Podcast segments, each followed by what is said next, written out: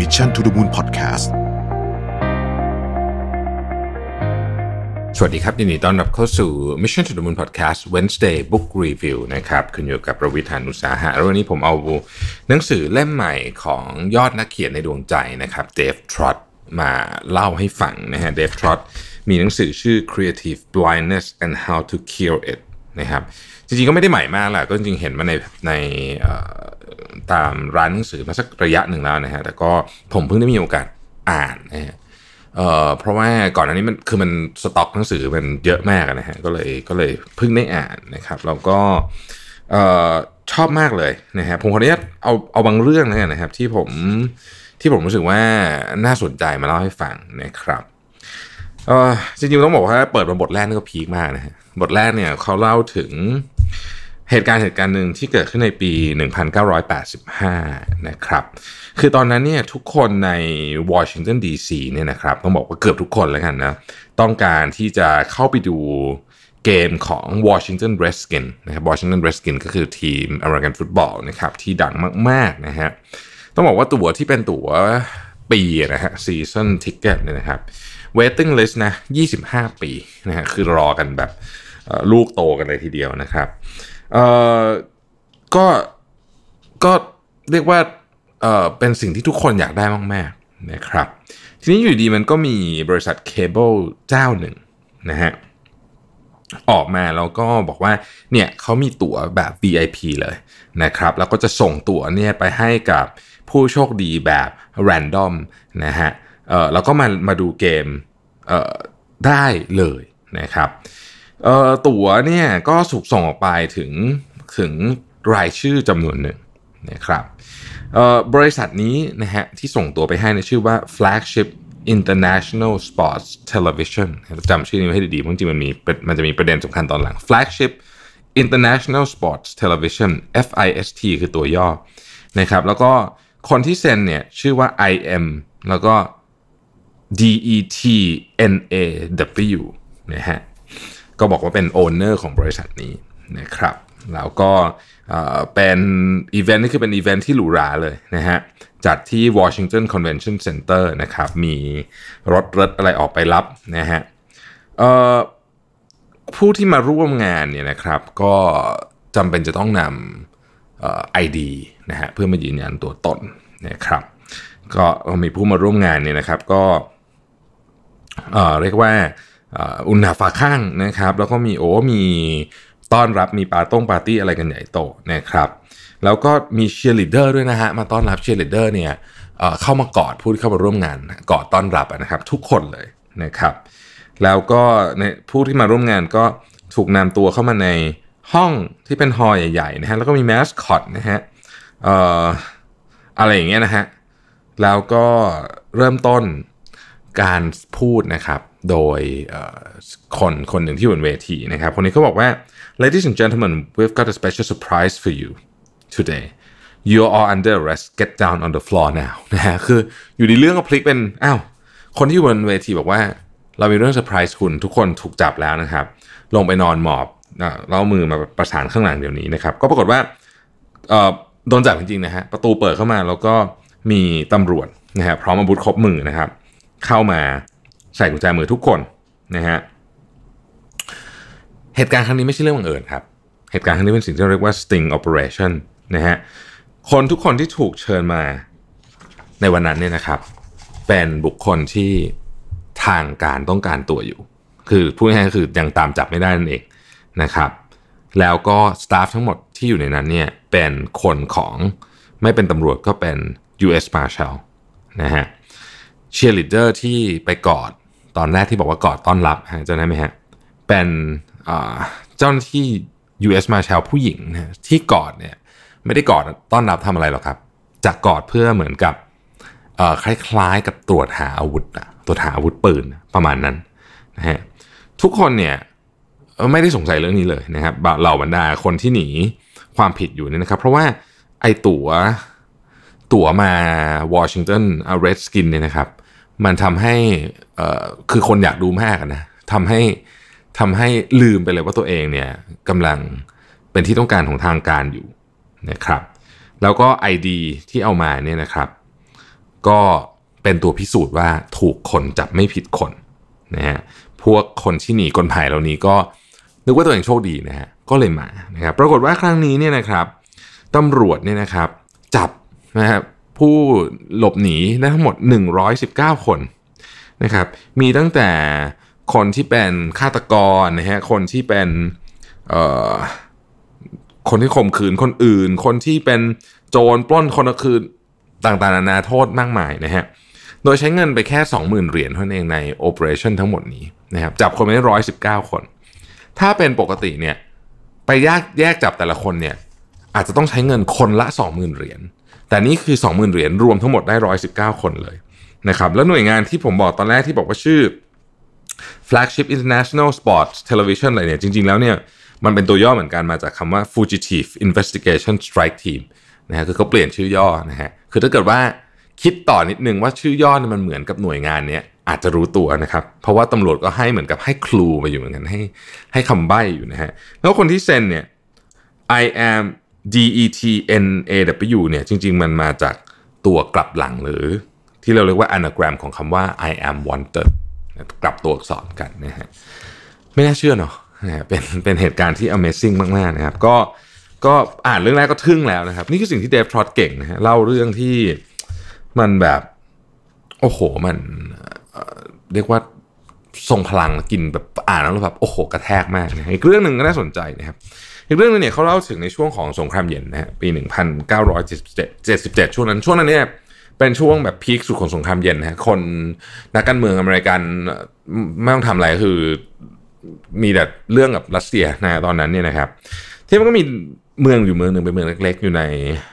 เวสต์เวอร์จิเนียนะครับชื่อว่า v าลเคนจริงๆจะเรียกว่าเมืองก็ไม่ถูกนะมันเป็นแค่มีบ้าน 20 หลังเองอะนะมี 20 ครอบครัวอยู่นะครับ ทีนี้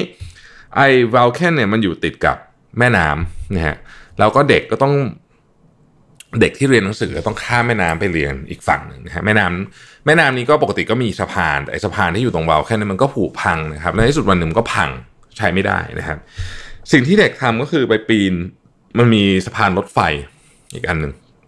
ก็เลยต้องไม่ข้ามตรงสะพานที่รถไฟใช้ข้ามซึ่งปกติเขาไม่ให้คนข้ามก็ต้องปีนเข้าไปนะฮะ ผิดกฎหมายด้วย แต่ก็เด็กก็ต้องทำเพราะไม่งั้นก็ไปโรงเรียนไม่ได้นะครับ ก็มีเด็กเกิดอุบัติเหตุขาขาดอะไรอย่างเงี้ยนะฮะจากการที่ไปปีนในสะพานรถไฟนี้นะครับ ทีนี้มันก็มีคนหนึ่งที่ต้องเรียกว่าเป็นตัวแทนของหมู่บ้านแล้วกันนะชื่อจอห์นโรบินเน็ตนะฮะโรบินเน็ตเนี่ยนะฮะเขาเป็นตัวแทนของ 20 ครอบครัวเนี่ยนะครับ ไปพูดกับคล้ายๆกับเขตอะนะฮะเขตนี้ชื่อว่า Mingo County นะครับเจ้าหน้าที่ของเขตก็บอกว่า โอ๊ยไม่มีเวลามาสร้างหรอกงบประมาณก็ไม่มีมันมีเรื่องใหญ่กว่านั้นต้องทำนะฮะ คุณจอห์นเนี่ยเขาก็ไปพูดกับรัฐเคนตักกี้เออรัฐเวสต์เวอร์จิเนียนะครับก็รัฐก็ตอบมาเจ้าหน้าที่รัฐก็ตอบเหมือนกันบอกว่าโอ๊ยไม่มีเวลาทำหรอกมีเรื่องใหญ่กว่านี้ต้องทำนะฮะไปพูดกับเอาหนังสือไปยื่นให้กับรัฐบาลกลางที่วอชิงตันดีซีนะครับรัฐบาลกลางก็บอกเหมือนกันว่าโอ้ยไม่มีเวลาหรอกมีเรื่องใหญ่กว่านี้ต้องทำนะฮะเอ่อจอห์นนะฮะโรบินเนตเนี่ยก็เลยบอกว่า คือเขาก็มาคิดว่าเออเฮ้ย มันอุปสรรคมันคือทุกคนมีเรื่องใหญ่กว่าหมดเลยอะที่ต้องทำเพราะฉะนั้นไอ้เรื่องสะพานของเขาเนี่ยมันเป็นเรื่องที่มันเล็กมากคนก็ไม่อยากจะมาสนใจนะครับเขาก็เลยคิดว่าจะทำยังไงให้สะพานของเขาเนี่ยมันอยู่ในลำดับของความน่าสนใจของของเจ้าหน้าที่รัฐให้ได้ ก็คือพูดง่ายๆคือว่าทำให้มันเป็นเรื่องใหญ่ของคนอื่นให้ได้นะเพราะว่าเขามีอยู่ 20 หลังเองนะบ้านนะครับต้องเข้าใจบริบทนิดนึงก่อนของสงครามเย็นในช่วงนั้นว่า สิ่งที่ทั้งสองฝ่ายใช้กันเยอะเหมือนกันก็คือโฆษณาชวนเชื่อที่เรียกว่า propaganda นี่นะครับดังนั้นเนี่ย propaganda จะเป็นสิ่งที่เป็นเครื่องมือเป็นอาวุธอันหนึ่งที่ทั้งสองฝ่ายใช้นะครับปรากฏว่าคุณจอห์นคุณจอห์นโรบินเนตเนี่ยนะครับ ก็ทำแบบนี้ฮะเขียนจดหมายขึ้นมาฉบับหนึ่งบอกว่าเนี่ยรัฐบาลสหรัฐเนี่ยไม่ไม่สนใจเรื่องนี้นะมีครอบมีเด็ก ครอบครัวที่ไม่อยู่ในอยู่ในสภาวะที่ต้องที่ต้องข้ามสะพาน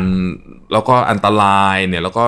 ยากจนด้วยแล้วก็สร้างเราก็สร้างเราก็สร้าง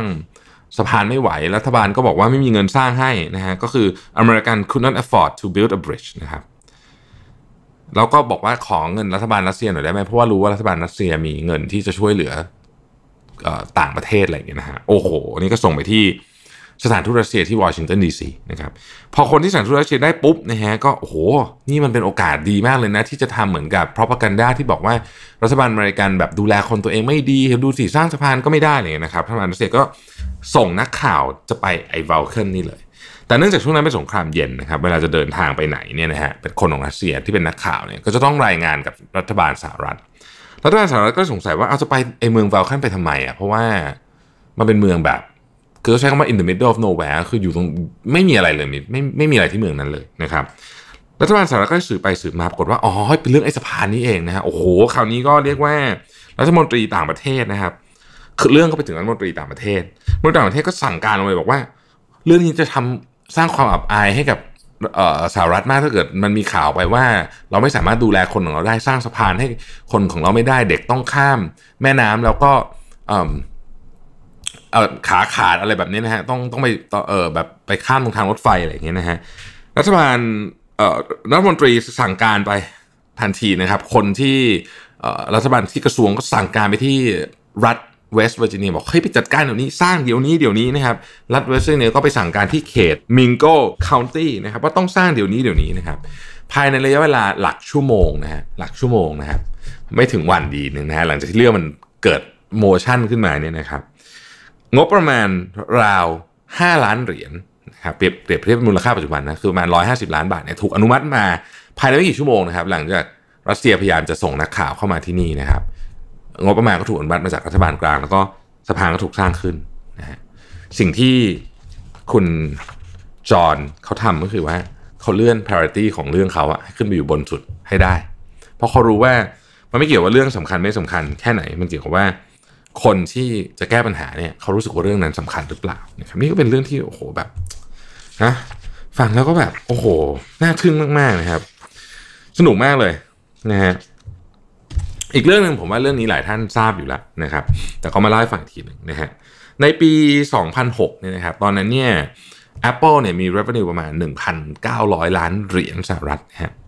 มาจาก iPod สัก7.7 ล้านเหรียญ iPod นี่ตอนเปิดตัวปี 2001 คือหามากซีจอบบอกว่า I put a thousand song in this tiny uh, machine แล้วก็ put it in my pocket this is a thousand song in my pocket นี่คือเพลง 1,000 เพลงในกระเป๋าผมนะมัน impact มากเพราะตอนนั้นยังถือ ICD player กันอยู่เลยอะเนาะก็ก็ตอนนั้น iPod ก็เลยขายดีมาเรียกว่าครองตลาดนะครับ คือ iPod นี่ครองตลาดแบบคือ 90กว่าเปอร์เซ็นต์อะไรเงี้ยนะฮะ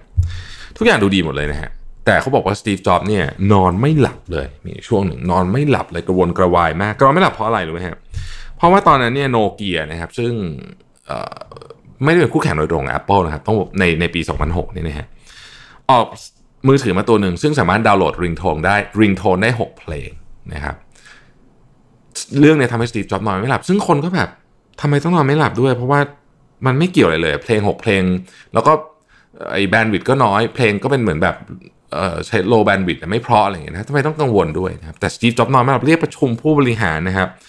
แล้วก็คุยแล้วก็สตีฟจ็อบพูดว่า ถ้าเกิดว่าวันนี้โนเกียทำมือถือที่สามารถดาวน์โหลดเพลงได้ 6 เพลง แล้วถ้าเดือนหน้าเขาออกแบบดาวน์โหลดได้ 60 เพลง